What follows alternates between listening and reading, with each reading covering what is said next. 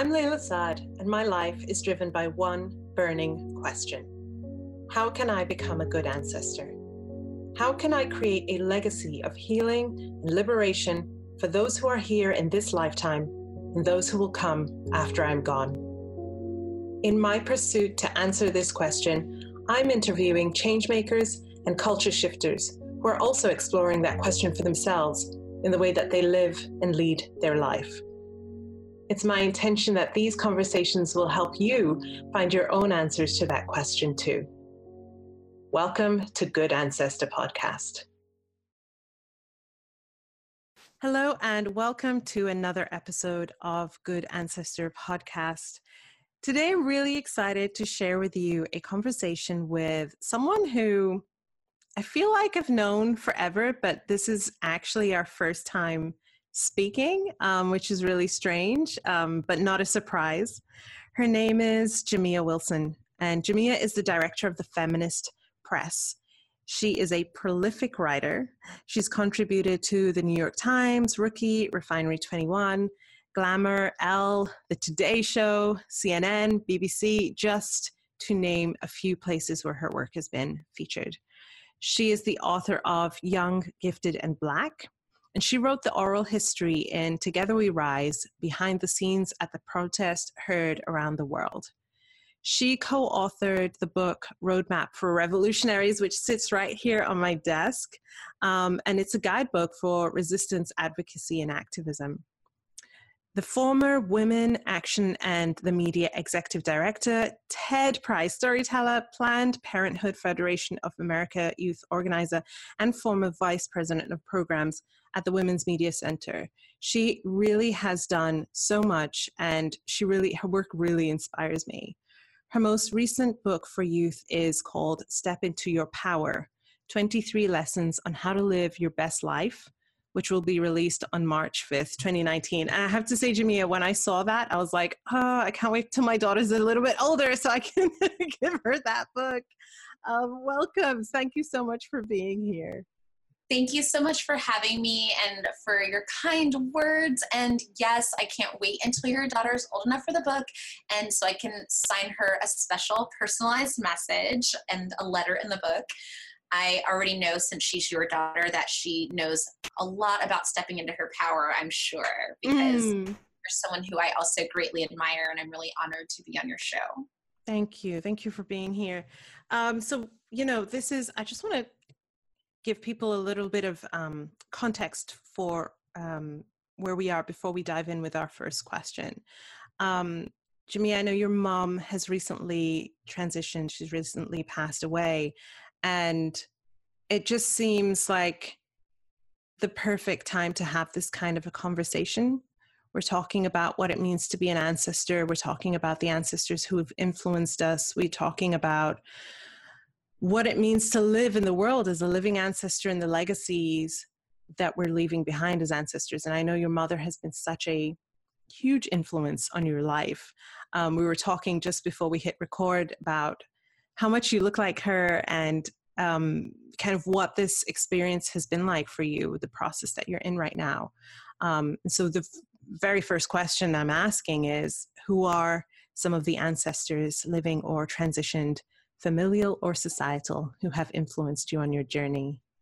Mm, thank you so much for this opportunity to honor my mother and speak the names of my ancestors. My mother's name was Willa Alfreda Campbell hyphen Wilson, mm-hmm. um, which I say that importantly because she really believed that she wanted to maintain her intellectual property and work um, that she had before she married my dad, which I think really contributed to my feminism just in terms of how she lived her life and even named herself.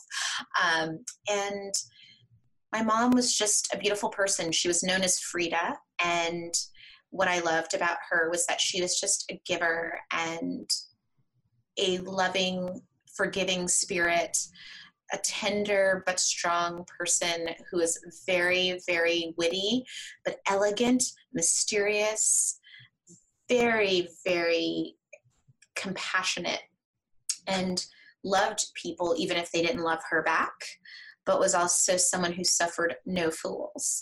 And what's been wonderful for me in her passing is that people from around the world have given me stories that I will forever cherish about ways that my mom helped them that I had no idea about. And she was that kind of person who would just do whatever she could to to be a friend, to be a helper, and to to love people.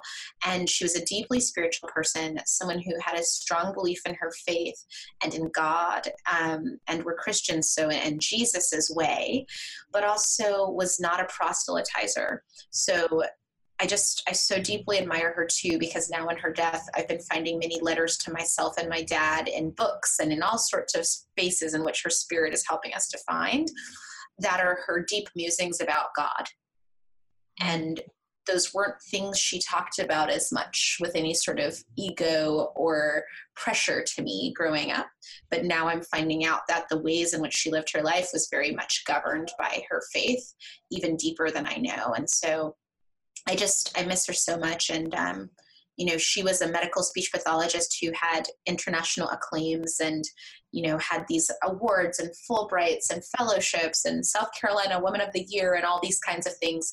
But to me, she was mommy, and um, just being able now to get to know her spirit in a different way is a blessing. But most of all i just feel gratitude in connection to the deep loss I feel of just not being able to touch her and to embrace her.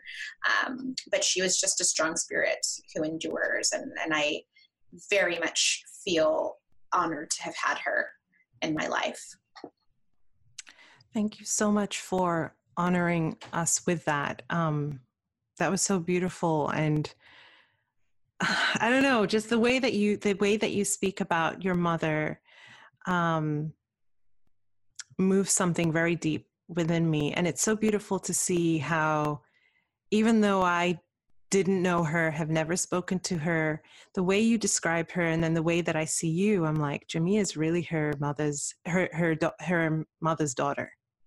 Oh, thank you so much. That gives me such comfort. You know, she would always say to me, you know, she would. She, my mom was someone who wasn't super. um like vocally demonstrative. She could be very quiet. Mm. Um, she was very vivacious and effervescent, but also very quiet and sort of like quietly elegant.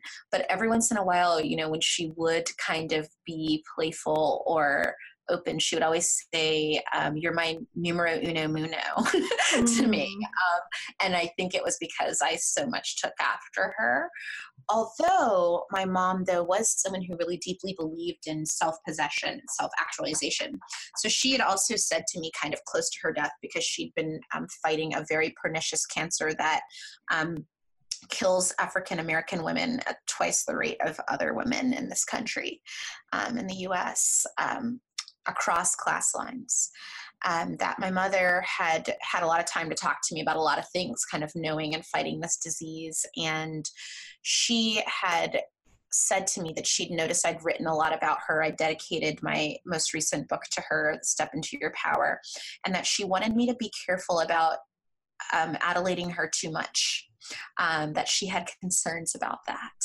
and that she wanted me to know her humanness and her imperfection too.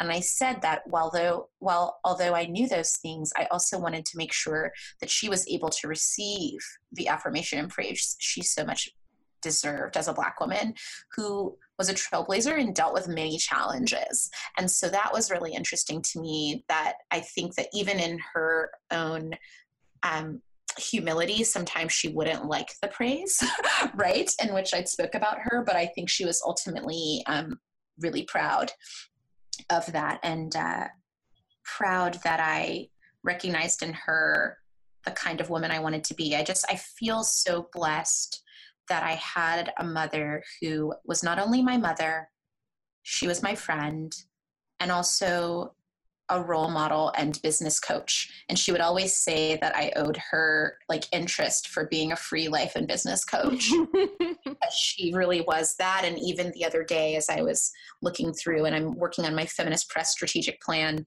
I went back to an email that I was kind of led to, I think, by Spirit, where she had given me a vision of what she had for what could be a great business plan for the first year of the Feminist Press when I got the job.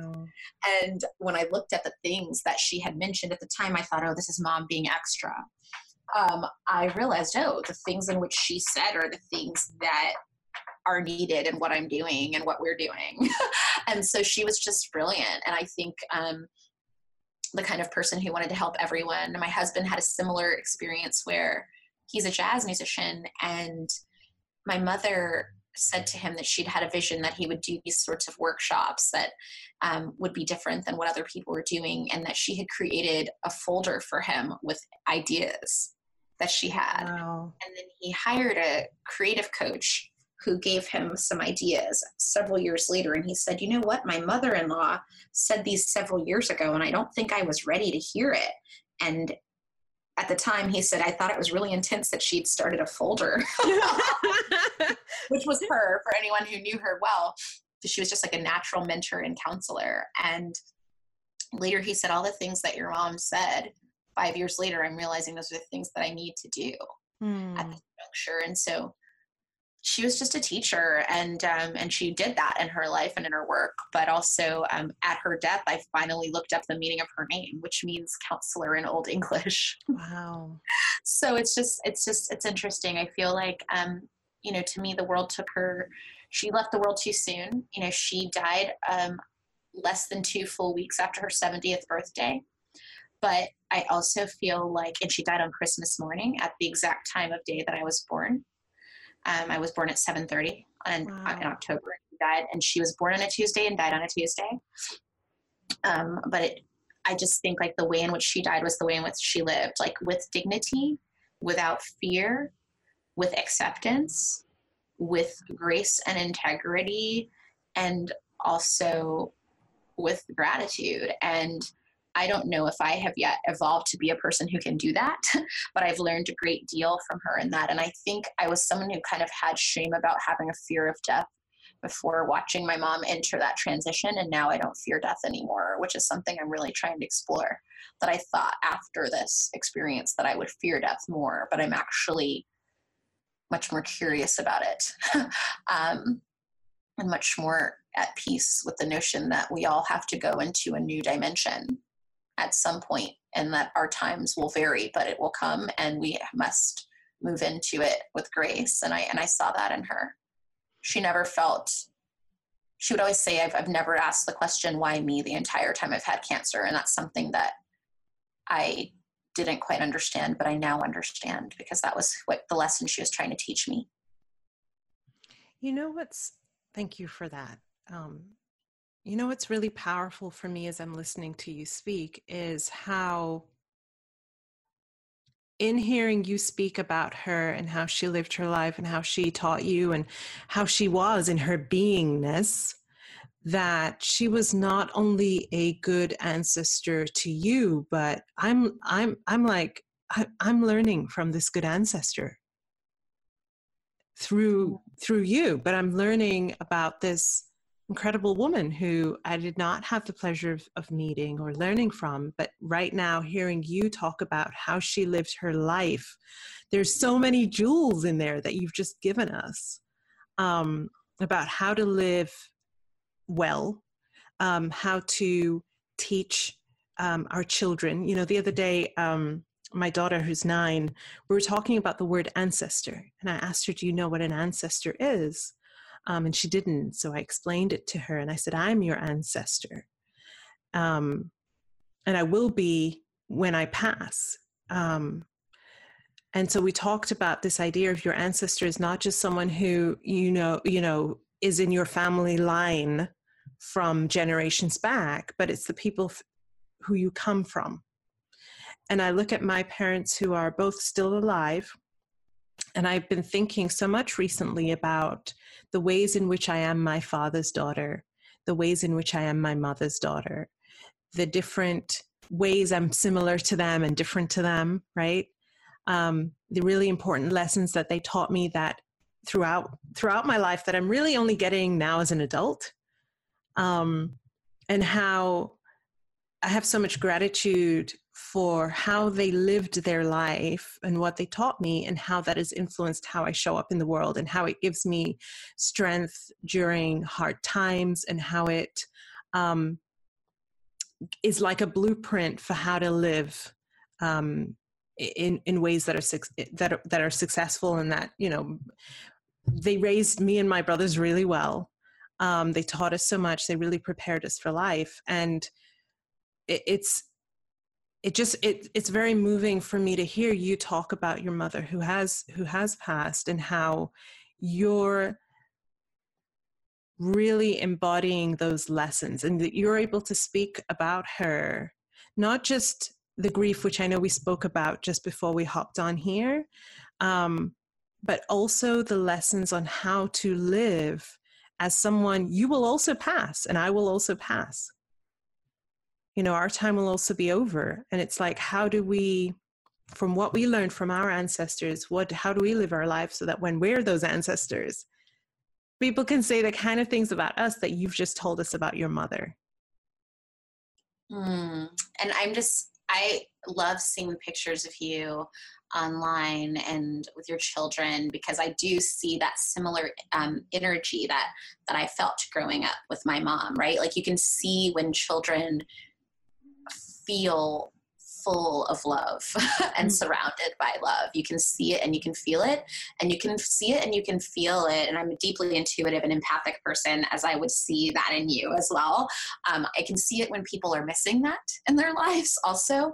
Um, and when I, I see that in your children, I see that sense of like connectedness and intactness of knowing they are loved um, which i think is that's the teaching too right? That is that is the teaching. That is something that can't be taken away from you. And i think that is like ancestors and how we will live into our ancestry in this plane and into the next plane is really about like how do we share love give love teach the next generation to find love within themselves and mm-hmm. to honor it when they receive it. And I think it's it's really important. I think that is something that um, she really gave me. I one of the last things she said to me when she was starting to you know transition and talking a lot less was, I said, "Mom, do you know that you're loved? I just need you to know that you're loved." And she said, "Jamia, I know that I'm loved." just like that. Mm-hmm. And then she said, I love you. Um, and I was just thinking, oh, you know, of all the things she's done to help other people to leverage her platform for others to teach, to support, to nurture, that gift was the biggest gift, right? Yeah, just to yeah. show love, to sow love, to know love, um, mm-hmm. and to reflect it back, and um, to always be grateful and to always be um, coming to the work, as we would say it with like the capital W. Mm-hmm. The um, capital T, capital W, the capital work. T, capital W, the uh-huh. work. You know, that, that was always her thing. You know, I think for me, there's like a pettiness in me that she was always trying to help me get better from. if I were to be completely honest, you know, and I think sometimes that that pettiness is good, right? That's like a little bit scrappy. It's a little bit and it's helped but you know should always kind of try to round my edges a little bit about those things and to kind of be like you need to see the higher thing. You need to rise higher than this. You need to know the bigger picture. Hmm. have a deeper understanding a bigger focus about things that are going on. And and so i think of that a lot about like when we transition right that i i want to be that for younger people. I want to teach them to move away from the visceral small um, myopic vision and move toward the bigger picture, the greater good, the highest, and being able to see the highest sooner. Um, and now I kind of wish that I'd gotten some of those lessons sooner, but I think the greatest gift she gave to me was kind of, you know, in a hospital bed one day saying, Baby, I want you to know that I see that you are learning and you have learned so much, and I'm so proud. Hmm and that helped me feel like she knew that I was going to be okay. And she kept saying, I'm going to be okay. It's, it's okay. It's okay. You know, and at that time I was like, it's not okay. Like, we need you here, you know? Um, but I think she I think that was a big part of her understanding of her time on this earth as a mother was knowing that it was about teaching those lessons, that it wasn't about her attachment to ego or these things. It was about like sharing and teaching and passing on as like how you really remain immortal. Um, and so that's something that I think a lot about. And I'm just excited, like children like yours are going to even have a whole other elevated conscious. Um, and that was something she had said to me that she had said, oh, based on the things you've been exposed to, things we've talked about, um, I'm really proud to know that you're going to help move things forward in a way that my generation moved things forward with a little bit more consciousness than our parents. And mm. she had said, you know, during some of those conversations we had at the end, that she really believes that each generation will move it forward and the next generation will get it closer to right, even though things seem hard right now. Because in my myopic moment, you know, I was kind of like, I can't, you know, you can't leave this earth while this guy is president. like, it can't be like that. You know? Um, but you know, kind of like you know using that as an example of how you know distraught I was that I'm like I need to have a big a bigger vision for you to see. But she was kind of like I'll see and I'll see as things will change and you, it, you and the next generation will help transform it as my generation did that during the civil rights movement as we felt called to do and as she did with her body and soul. So I just yeah I'm I, I think a lot about what it means to be an ancestor and I think now I'm walking with much more intentionality and I think around two days after she died because she died on Christmas Day so the first day was just very shocking. Yeah. Um, a couple days after I after kind of acting normally or normally in quotes, you know, kind of going through the motions, I had a sort of day where I just kicked everyone out when they tried to t- come to me to comfort me.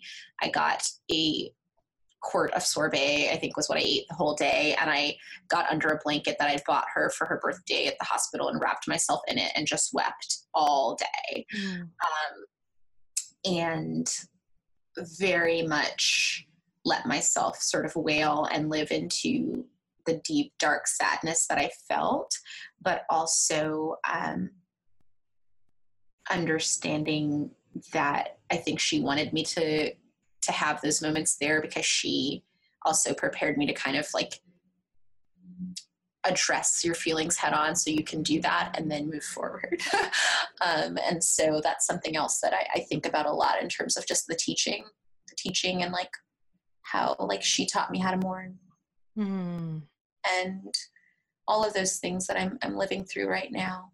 Um, but yeah, it's, uh, it's just, it's been really profound. You know, I think what I hope to do, which I'm not ready to do now, is to help others in the future who've lost their moms. Um, because I now understand how difficult it is. And um, I think that could be a calling in itself. That's that's a, that's incredible, and it's so it's it's interesting to me because you have these books that you've done, the Young Gifted in Black, which by the way, I keep meaning to buy it. I, I need to put it on my list of books next time I order. Uh, because I would love to give you a copy of it. So just send me your address. Thank so you. Because I really want to get it for, for my, for my kids. Um, for them to have it, uh, you know, to flick through it and to, to, to see themselves. Um, but it's, it's interesting to me how you yourself, doing the work that you do in the world. You have this book, Young Black, Young Black and Gifted. You have this new upcoming book, um, which is just coming out in a couple of months. Um, the uh, Step into Your Life, it's Step into Your Power book, where you are doing this work to uplift young people and prepare them um, for really seeing themselves and really having that you use the word self-possession earlier when you talked about your mom that she she she she felt that that was really important. I often use the word sovereignty and sovereignty is actually one of my it's one of my core values this idea of personal sovereignty. Um, but i also like the word self-possession as well. And so i'm seeing you being this kind of ancestor bridge where you're preparing the generations that are coming up but you're also learning from the generations who are uh, who have come before us and who you know like your mother have now transitioned. Um, and so it's it's just really fascinating to me to see you as this living walking ancestor thank you so much for saying that because I feel like, you know, I told her that I just am trying so hard to grow into who she raised me to be. And, you know, some days are better than others. And some days my inner child wants to remain an inner child. Mm-hmm. um, but yeah, that uh, I just, I really want to do that. And I think the big question I'm exploring now, and I had been exploring it during her illness um, was like, do I want to be a mother in the sense that I would bring a child into life like biologically? Or do I want to be a mother in a different way? Or do I want to birth creative projects that help support children that are not ones that I birth or both and really exploring that. And I had felt during the time that she was sick that I couldn't um, be a caretaker and be thinking about getting pregnant or being a mother. Mm. Um, but it's something I'm really examining now um, in terms of like embodying ancestry ancestral status right? That because that i think is like the most profound thing to to literally pass on your dna to another being. Um, and that is something I'm, I'm really pondering now. That's like my big exploration about you know what kind of ancestor am i going to be? One that um, will have human descendants or will it be in a different way in which i um, share things with the next generation? Mm. um, and you know I, I, I, teach so that that's been really helpful to be able to you know directly teach my students and mentor students and interns but i'm now kind of having the profound question of you know will i will i give life? Um, and, and i'm still trying to think about it. I, I should probably be thinking about it a lot more quickly given where I am in my age, but according to my doctor. But um, it's that's like my big existential exploration right now. I love that you brought this up though, because it does. Um, it is it, it is something you know when we're talking about what does it mean to be an ancestor what does it mean to be a good ancestor and there are so many different ways to be an ancestor right um, passing on our DNA, literally creating life from ourselves, is one way to be an ancestor. Um, when I do my work, I see the first beneficiaries of my work are my my daughter and my son. They're the very first. And and if and if I have served the world but I have not served them, then I have failed as an ancestor. But I also look at the people who've passed who I consider my ancestors. And this is when I was having this discussion with Maya, um, who, you know, I said to her, you know, my I consider Maya Angelou one of my ancestors. And I said, that's why you're named after her. And she's like, I'm named after Maya Angelou. And I was like, yes, you are. Um, because that's the that's the importance that she ha- that she holds in my life um, that audre lorde holds in my life that octavia butler holds in my life that you know we're talking today and it's it's oprah's 65 65th birthday today. And i'm like oprah is like the wow. ancestor right? Wow. to so many of us you know? And i posted about her and i said happy birthday queen mother. And i'm like you, re- you really are. I don't know you but i consider myself one of your children and um, and so it's I, I, love that you've raised this issue around what does it mean to you to be a good ancestor is is this going to be a next step for you? Really sitting with that question um, about legacy and what comes after I'm gone and where do I want to pour my creative energy into? Is it into actually creating life and nurturing life? Is it the is it my creative work? Is it the the young souls and minds who I'm nurturing through the work that I put out into the world? And it could be all of them, you know. Um, but yeah, I find I find that really fascinating for us to define what it means for ourselves to be an ancestor.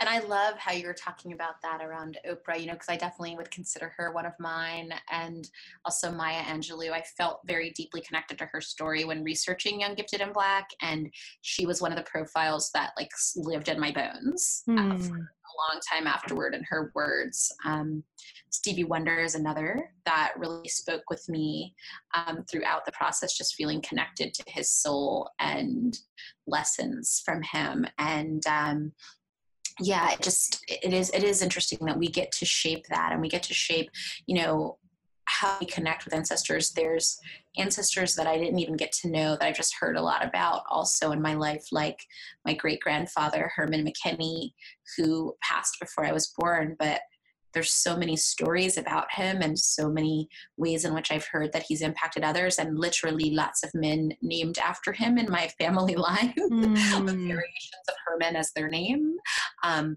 that I I feel deeply connected to his spirit even though I didn't get to ever, you know, be embraced by him or to hang out with him, just hearing how much my grandmother loved him, how much my mom loved him, how much he signified protection, safety, love, um, connection, unconditional love for for my family. Mm. Um, and to see in this like other line of men intergenerationally who carry the name Herman now, who are him continuing to live on, was really really cool. And I've had some moments. I had a moment where I had a kind of a health scare years ago and went in and went and felt like I was going to get bad news based on what they had had a scan and then felt this light energy around me where I felt like the hands of both it was like a light of both my great grandfather and my grandfather who I very much loved and then I came out and the doctors told me that there had been a mistake and they'd read the um, labs wrong and that I was okay. Oh. And that was an experience that I will never forget because I haven't had many like that. Um, but it was very profound. And I thought, oh, that's an ancestor who I've never met, but I know. that makes yeah. sense. Um, that yes. yeah. I felt him there protecting me. And it was very real. Um, and I've written about that in the Young Gifted and Black book as well, that um, when Andrea Pippins and I made the book together, she was the wonderful illustrator who did it. Um, we wrote an introduction, and in the introduction, I wrote about how my grandfather has come to me in a dream once in my life since he passed. And that dream, he told me to move to New York and to write, that things were going to change in my life when I moved here. And they did. All of those things came true. And then this year, I ended up getting the award for the Distinguished Alumna for the Grad School of Arts and Sciences at NYU, of which my grandfather was one of the early Black people in that program. Um, wow. Many years before I was born. And uh, I thought, oh, this is spirit, you know, kind of showing me the full circle. That's incredible. You know, um, and so I, I, definitely feel deep connection to the ancestors and i definitely feel like i'm guided. I mean the fact that i'm sitting here talking to you today and like that i've you know one of my board members was joking. She's like the fact that like right after mom died that i came into the office looking good and smelling right. Um, that came from just me having people who are guiding me helping me get up seeing the bigger picture understanding mm. that i'm moving forth a legacy and that i'm supported and guided. Um, helping me put on that perfume.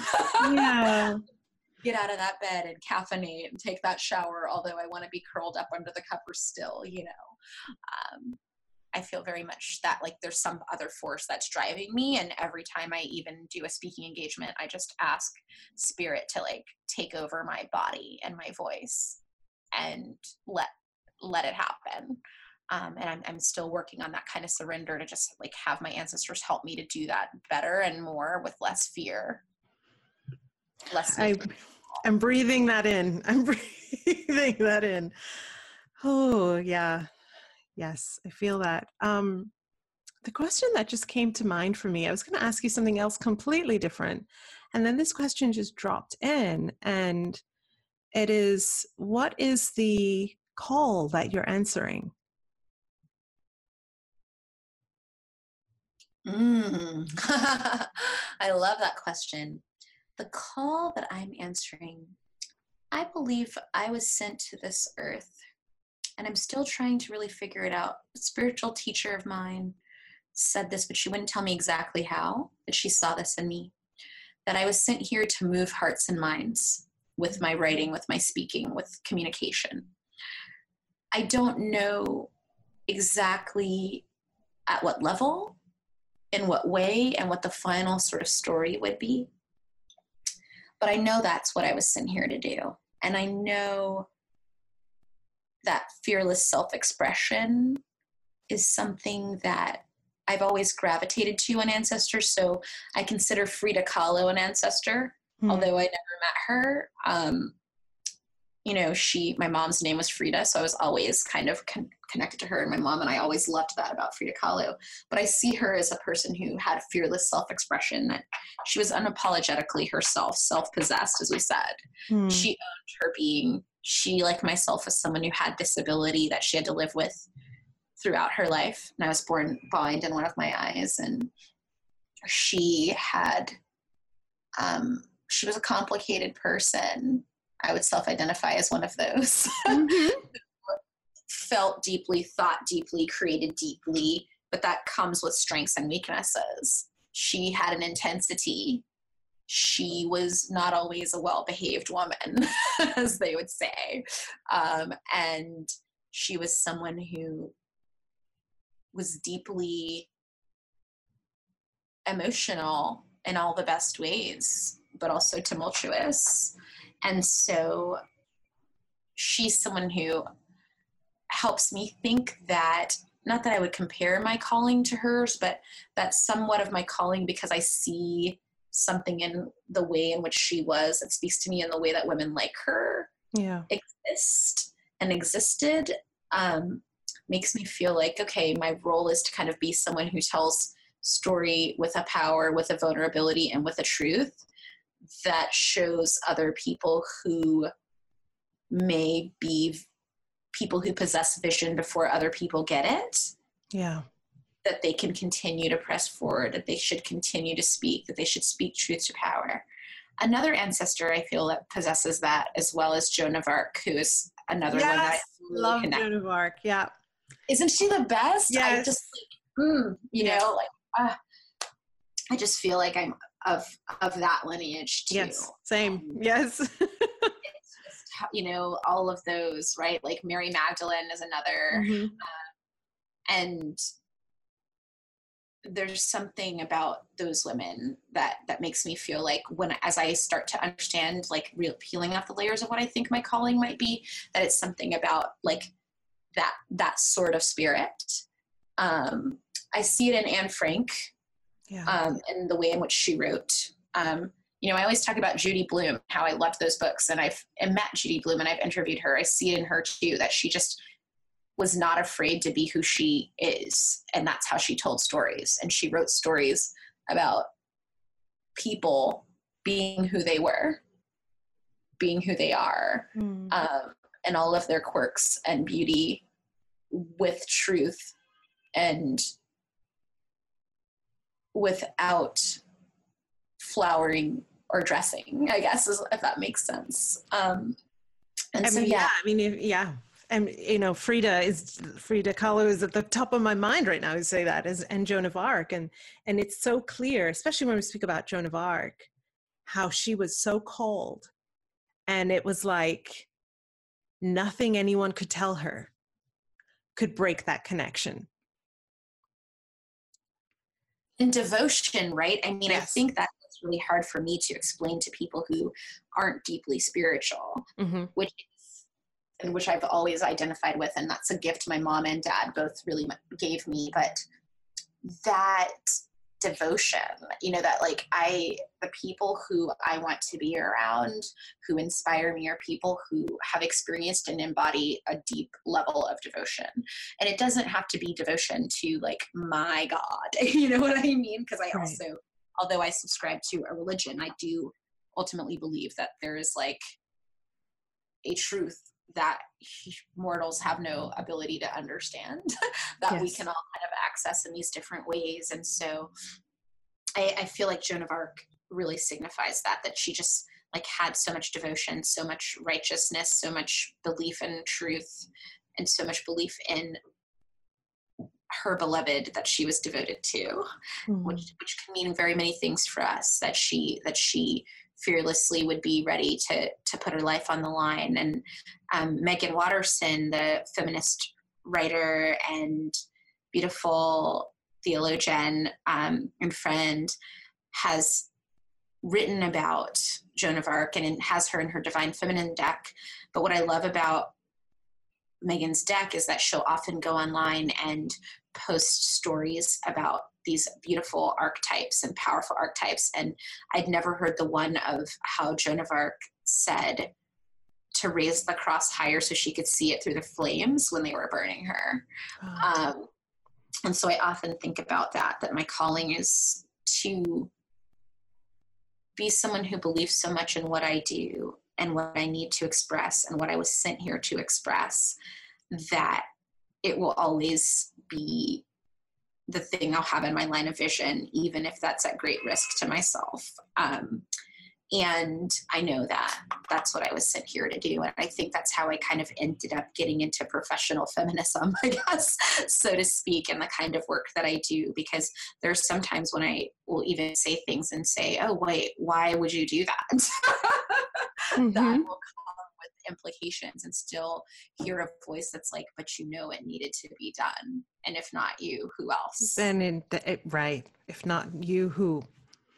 And and and it and it came to you. Yes in the way spirit does. Right. Exactly. Right. And so it's like i know that feeling you know it came it comes to you and it's like are you sure? It, like now I, oh, I have thought that about you. I have been like, oh my gosh, God bless Layla, because I can only imagine the conversations you've had with yourself being like, wow, spirit, like sending me to minister to people about white supremacy. emotional labor uh-huh. that to do, like I like bless you because I know that that would be extreme like the amount of emotional labor that I personally carry which isn't as much as what you do I mean I I like see I see you in the comment section and I want to like have a tithes to go to donate because I'm just like I hope that you have ritual to like release yeah. what people are thrusting out there but I know that it is calling and you do it so rightly and you do it with such integrity strength that like I believe like spirit sent you here to do this. Yeah. But I'm sure you've probably had conversations with spirit oh, about oh, yeah. oh, this is deep. Like Yeah. Why um, me? and uh and you know, I've had many conversations with my husband where we talk about because my husband um who is my rock and who has been, you know, we're, coming up on our uh, 11 year anniversary, anniversary. And he's, congratulations. Thank you very much. But he's been the person since day one who's like, don't do any of this other stuff. You're a writer. That's what you're here to do. You're here to be a writer. And it took me a long time to, um, to realize that and to own it. Um, but he doesn't have a, an online presence and he doesn't do the kind of work that I do. And we're very different in, in our professional lives. Um, and so we have these conversations, and I share with him around what what does it mean to hold this kind of space and how you know the kind of things that come my way um, and how hard it is sometimes. But i also tell him that i know that i am covered in god's protection. Because if i wasn't i wouldn't still be here doing this and I don't do it in a self sacrificial way. I do have ritual. I do have a, like yourself, a strong spiritual practice. Um, and I have people around me who really hold space for me and who, you know, I have a mentor, I have um, spiritual healers and people around in my inner circle. But I also know without this, you know, God, and I pray every day, cover me, above me, below me, in front of me, behind me, to my right, to my left, surround me with your angels of protection. Um, that when you're called, you're called, and the and you're either gonna say yes and get on with it, or you're gonna keep running away from it and have it have keep running straight back into it. And, and I it's beautiful that you shared that because I do the same prayer every day. So I'm just mm. my heart is palpitating right now. Wow. And you know, and this is what I wanted to speak about because something that, you know, we were introduced through our mutual friend, Latham Thomas, um, my dear sister, and I know you love her deeply as well. We she she told me you really you really need to connect my, with my friend Jamia. And I was like, oh, who is Jamia? I've never heard of her. Um, so I Googled you and, uh, and I found, you know, all these talks and I started listening and I was like, oh, she's like me. She's like me, but different, but me. Um, and the reason why I felt that w- was not just because you were a passionate Black woman who um, has, you know, is a, is a writer, um, but that you also, like me, grew up in a country that was different to the place that you came that you were from so i grew up in the uk my parents are east african and omani but i grew up in the uk you're Amer- african american you grew up in saudi arabia and i live in the middle east now and i was like i never find people who know what it's like this side of the world and which so, is why i was like shocked when i heard about you because i right. thought oh gosh how have we not met yet? Right. that we're kind of like on the same frequency. Yes. I love it. I, I love it too. And and so one of the questions that I wanted to ask you actually was about, you know, I'm a third culture kid, third culture adult. Um, there is no place that I can say is home, home, and this is my home, and this is the only place that I'm from. Um, and so that this idea of never quite fitting is something that I've lived with all my life. And it's only in the last year that, you know, my, a friend of mine who was on um, the Wild Mystic Woman podcast, Sarah Hale Mariam, she told me about this quote by James Baldwin, which she paraphrased, but it was the place in which I'll fit is the one that I'll make for myself. And I'm, and so I'm wondering for you, also having lived having grown up in in in your early years in a place that wasn't where your family are from um, and also being african american right? Because there's there's that as well america isn't where your family is from either strictly speaking right? If you go back uh, to africa. Um, what has been your experience of difference? Mm, so I'm just a sort of so much I want to ask you about your life and growing up now too, but I, you know, I've always kind of felt like an odd duck in most of the spaces I've been in. Um, I think you know when I first felt real belonging, it was in when I think of the golden years. You know, was when I my first five years of life living in a small town in South Carolina, not far from where my mother grew up or where my dad grew up, where my parents were tenured professors in a historically black college situation where my grandfather had gone to undergrad, my mom had gone to undergrad, my parents were working, and all of the people around us were, you know, black intellectuals and people in that community. And so it was a beautiful place to kind of start my life because I saw the world from this place of seeing like smart, empowered people who looked like me. And then when we moved to Saudi Arabia, it was really exciting to be in a school with so many nationalities represented and different languages and the diversity of all the kids that I'd meet on the playground in my compound. Mm-hmm. Um, and all of those things, just like learning new things like cricket, which was a game I didn't know existed until I moved there, and all of the kids like would want to teach me cricket um, because that wasn't something that American kids typically played. Um, but then, you know, having kind of come to that environment and then realizing after coming from a black school mostly black school mostly black people of my same class background this kind of thing to come to an international school that is diverse but still have like a white new zealander boy tell me that he didn't want to have to be paired in square dancing with a girl who had cotton candy hair and who came from an n-word family likely heard from his parents or you know from a black a white girl who was in my class in first grade who had been a friend and then suddenly invited everyone else to her birthday party instead of me because her mom didn't like black people wow. and that was you know a moment where i felt like oh i had to grow up sooner than my white classmates including the perpetrators of this sort of racial violence at such a young age and the export of that kind of racism, right, to a country that they're living in that is run by people of color. Right.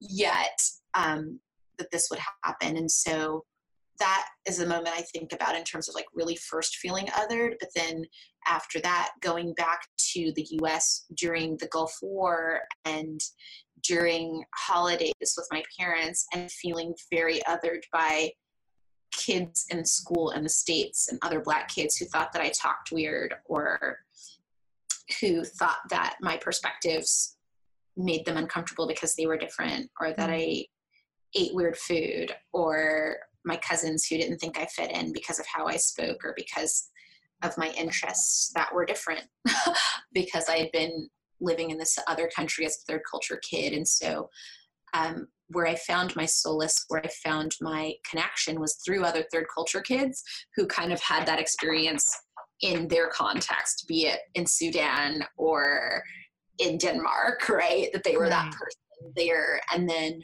when I went to boarding school, because at that time, Saudi Arabia, um, there wasn't an American school option past the ninth grade. It's now changed.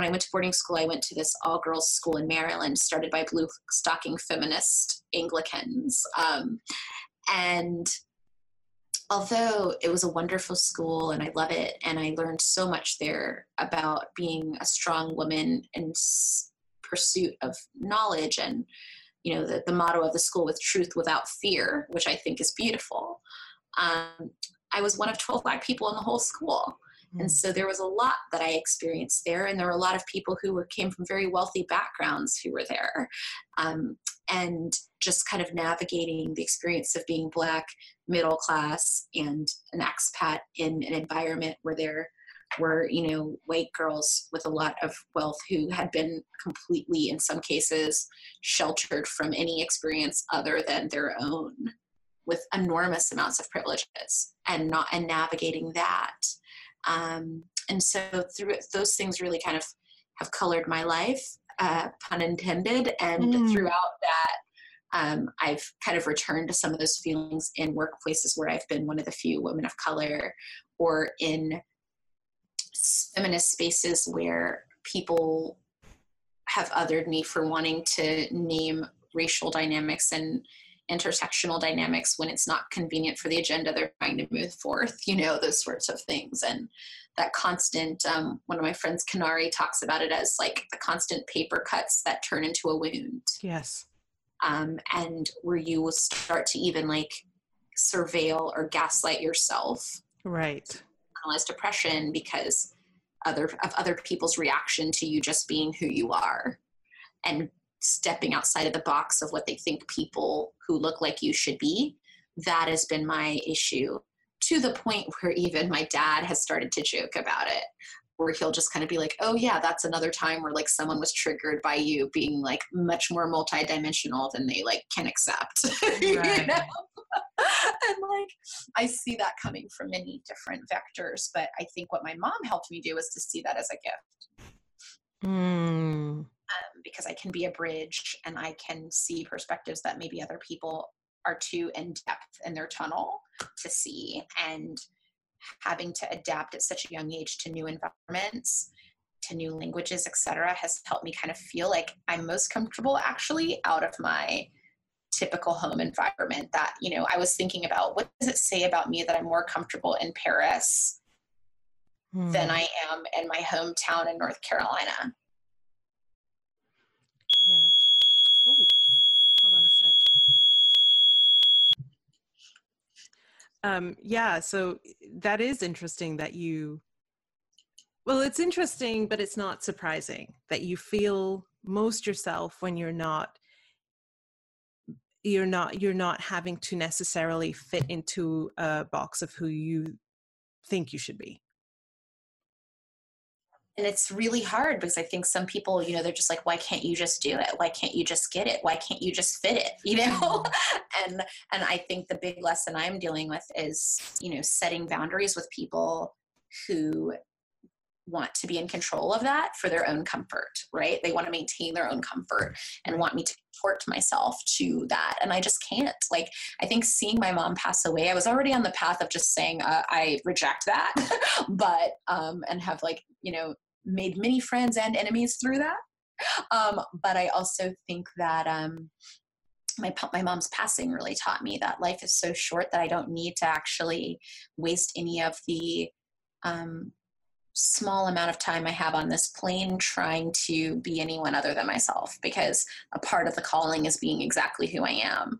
And so I'm really working on deep acceptance of that. And even going through my mom's old emails to me, I'm like, oh, the overriding message is do you, be you be who God sent you here to be. And I really need to take that seriously and do the work that is needed to get past that internalized depression and need to please other people or to shrink myself to make other people feel comfortable.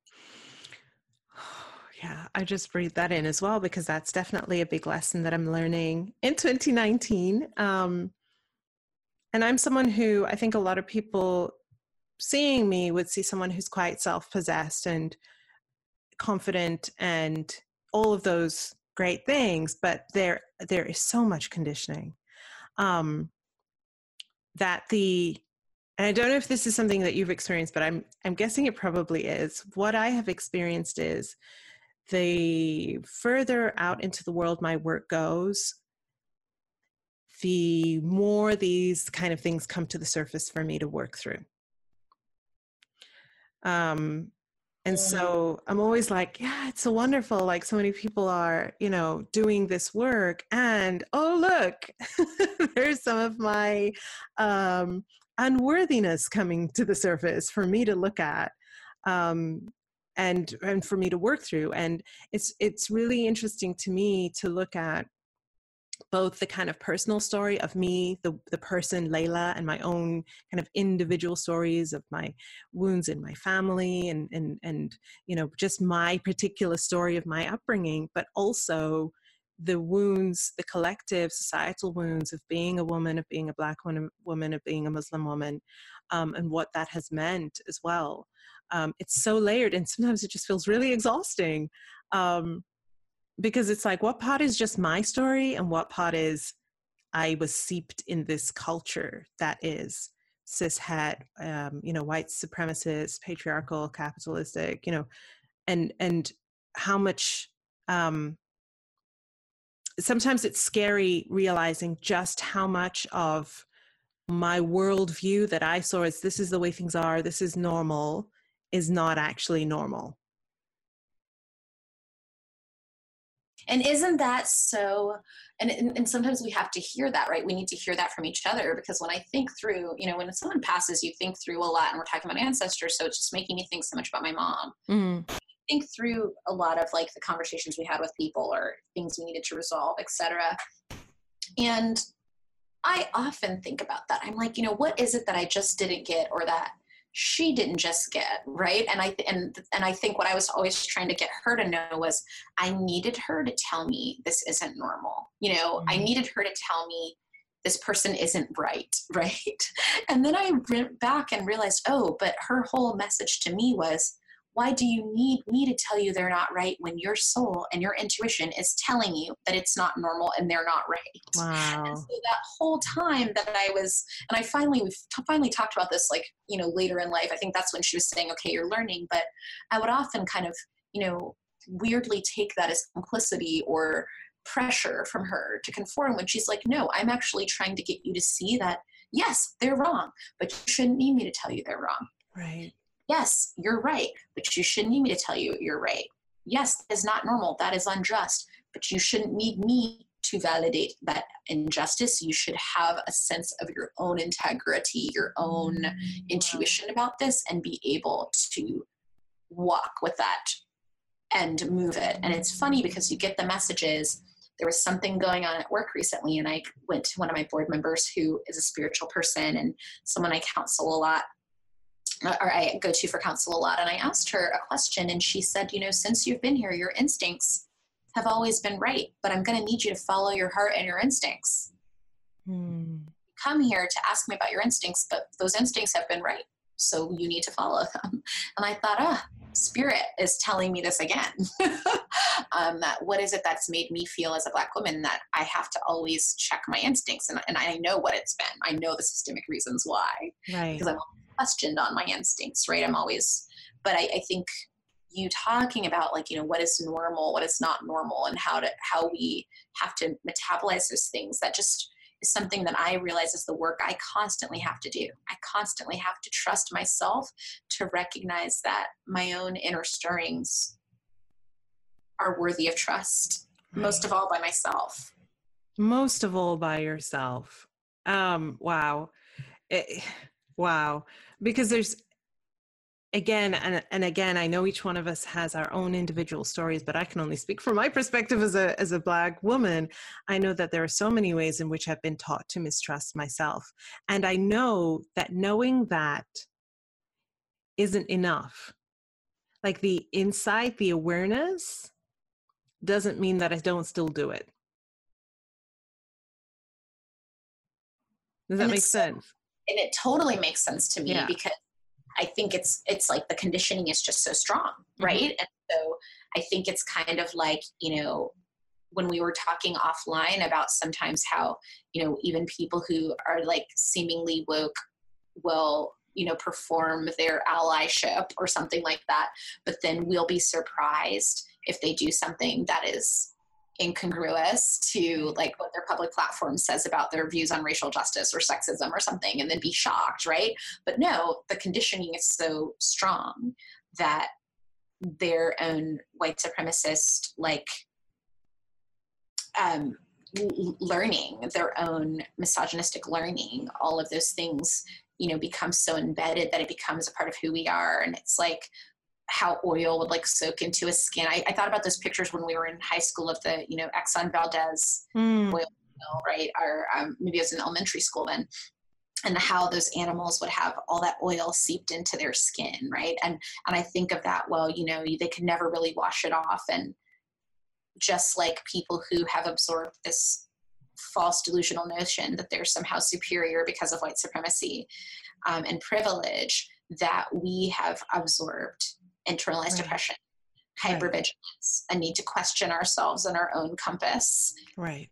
As a result of oppression and racial violence, sexual violence. And so those are things I'm constantly, I think that's why it's really hard to escape, even when we have a consciousness about it, because it's so common. It's seeped into the ether, into the air like molecules. Mm. Um, and I, I constantly have to be aware and I constantly have to be checked on it. I mean, even right now, I'm like, oh, maybe I need to put something in my Google Calendar that reminds me every day to be like, you know, I have one now that says, watch, wait, let it play out, which is something my mom always said. And I might add one that says, white supremacy and misogyny is at work. Don't reinforce those bad habits. Something like that, you know, to kind of remind because they're oh always at work. exactly. And they, they don't stop. They don't take a break and they are sneaky AF, you know, mm-hmm. like they will come and you will just think, oh, you know, I'm having a great moment and this will, you know, I mean, I was thinking once about just being in a room of progressive people and hearing a white woman just like use the N word like it was nothing wow. and how shocked everyone was and to the point of kind of silence, right? And then when people finally said something she's like i'm just using it to demonstrate you know how terrible it is. But this the feeling of like oh that you know that it's like seeped into her skin so much right. that she's realized like how vile this behavior is. And you know alternately it's seeped into my skin so much that it took me several moments to feel like i could say something because i like went shut down out of a self-preservation. Exactly. Right I was going to say from self-preservation because it's so violent and and it, it's it's a, it's a, it's using words to cause trauma. Absolutely, and it's so difficult. Mm-hmm. Wow. But I really thank you for sharing that because I really appreciate, and I know that my own work, as much as I do the me and white supremacy work, which is about education for people who hold white privilege, I know that the beneficiaries of my work, as, as I said, my children, myself, uh, black women like yourself, um, and, and, and, and, black people, indigenous people, people of color. Um, but I know that as much as I put this work out into the world and ask people with white privilege to self reflect, I'm constantly reflecting on my own internalized um, self hate essentially, um, which sounds like a really strong term to use, but that's essentially what it is. Um, and I really struck upon that, I think last week in, in a mentoring session with my mentor, and I basically just had a breakdown, you know, because it was like we got to the root of the root of the root, and there was self hate. And I was like, I don't understand this because I love myself. I really do. I, I love myself, and I'm not, you know, one of those people who walks around who shrinks away. But at the root, at the root, at the root was self hate. And it explained so many things. And it was like, it was so freeing to name it. As devastating as it was, it was so freeing to name it because then I could say, it's real. There isn't actually something just fundamentally wrong with me, that I've carried this feeling with me. It's what I have been taught to believe is true that who I am is worthy of hate. Um, and being able to name that and and and say that you know because internalize the, the term internalized oppression i don't think really speaks to just how violent it is against the self mm because it is it's it's it's like internalized oppression you just it's kind of like it it is that is what it is but you kind of separate the emotion from it. What it means about you and your relationship with yourself. Yes and it's hard because even if you think you haven't accept you know because i think in a way and you know i think and i wouldn't say that for every woman it's the same but i do feel like as a black woman i felt sometimes like acknowledging sort, sort of internalized oppression I have as a woman is easier than the internalized oppression I have as a black woman. Mm. Um, because somehow some of that has been destigmatized for white women, right? Yes, and yes, yes, yes. Um, and so that has been something that I've just really been thinking about around what that means, you know, or like the things that I feel like I could speak publicly about in certain ways, or things I see white women speaking publicly about that I'm like, oh, well, if I did that, this has implications for Black women en masse right. in a way that I don't think white women think about. Right. Their right. proclamations of things that are stigmatized in the same way that they might think, oh, it will be stigmatized for women. Like, overarching umbrella, but not specifically around like a group that's already pathologized and marginalized and how that will have direct effects. You know, I often think of how, you know, I've seen some women be upset about the statistics mentioned of how many um, white women voted for Trump in this country. And, you know, I've seen some white women say that's white women bashing, right? When it's like, well, you're just actually stating a stat, right? right. This is like, it's not bashing, it's just stating a stat. Yet I think that what's fascinating to me about that is that there's such a discomfort with being labeled as a group on, instead of like being um, measured by their own personal individual merit. Mm-hmm. And I that as people of color, as women, you know, um, of color, and also I think, you know, I think of this from like many of my Islamic friends that I'm like, we come from communities that are used to us individuals having to be held responsible for the actions of others right. in a way in which they're not and so i often i often reflect on that in terms of internalized oppression too that i'm often thinking about this burden of feeling like oh if i do this or i make this mistake or i do this thing that um, causes harm that it has broader implications for like my people my community Right. And I think that that's something else that is, um, in terms of being an ancestor and legacy, something that weighs heavily on me. That I don't think it's right, but I think it's real. Yes. Yes. I, I love that you said that. It's not right, but it is real. And that's the, um, wow, I love that you said that because that's the, that's the point in which you know when when i'm uh, i know when i've been on my path and in doing this work that there's so many things where i'm like i shouldn't have to do this. And this is the reality of the world that we live in right now. And so you know i've been at those crossroads where it's like do i so do I answer the call? Like, do I do this or do I just say, screw it? I don't, it's not my responsibility. I don't, I don't need to do it. And I think that's really individual up to each one of us, what we decide, what we decide to do, how we decide to approach that, um, how we, how we answer that question for ourselves.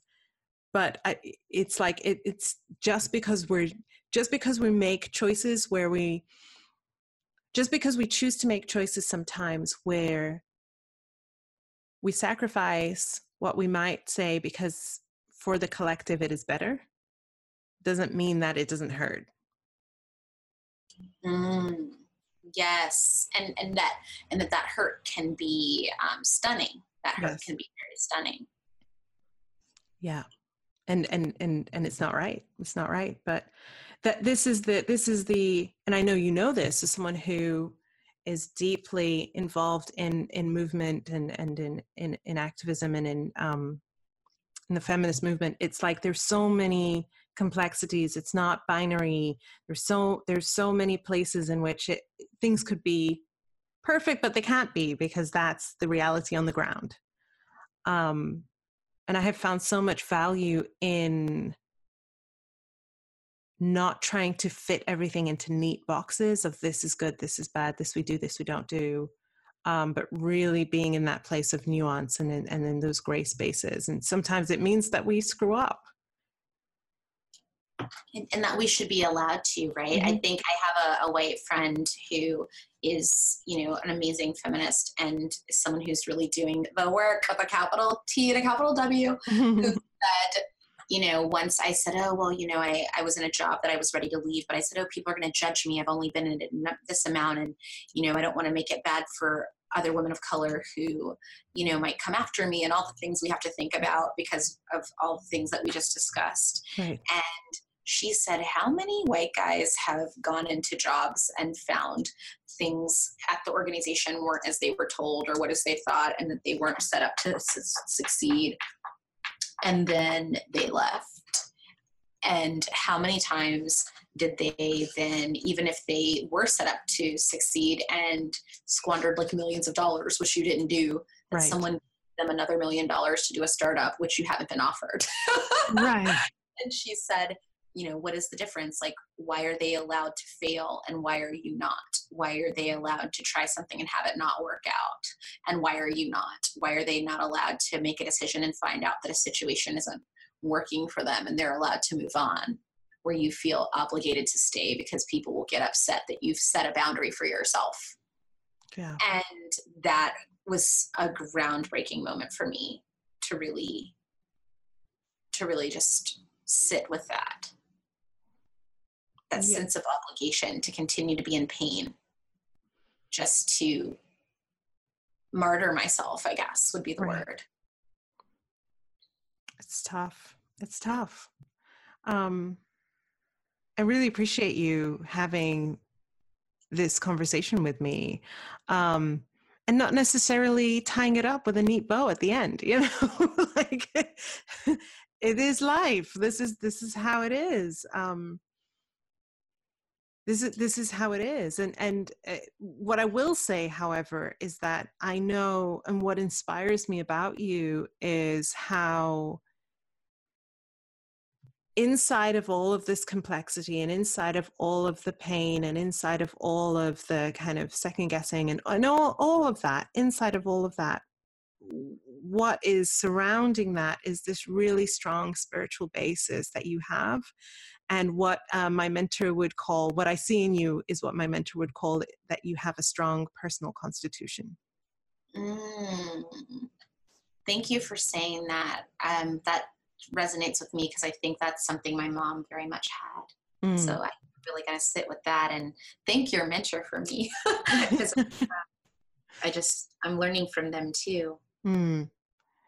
yeah thank you so um Jamia, thank you so much for coming and having this incredible conversation with me, diving so deep. I really feel nourished, um, and I'm really thinking about ancestry in a very visceral way from this conversation, from you sharing about your experiences of your mother, your your own work in the world and the the ancestors who've had an impact on you.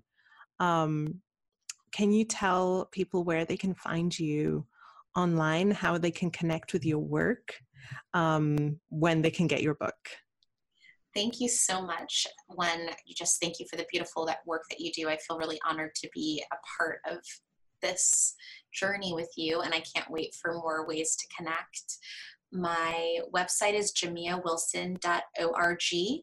So you can find me there and all the ways to connect with me. All my social media is there. I'm also on Instagram at Jamia A. Wilson and on Twitter at Jamia W.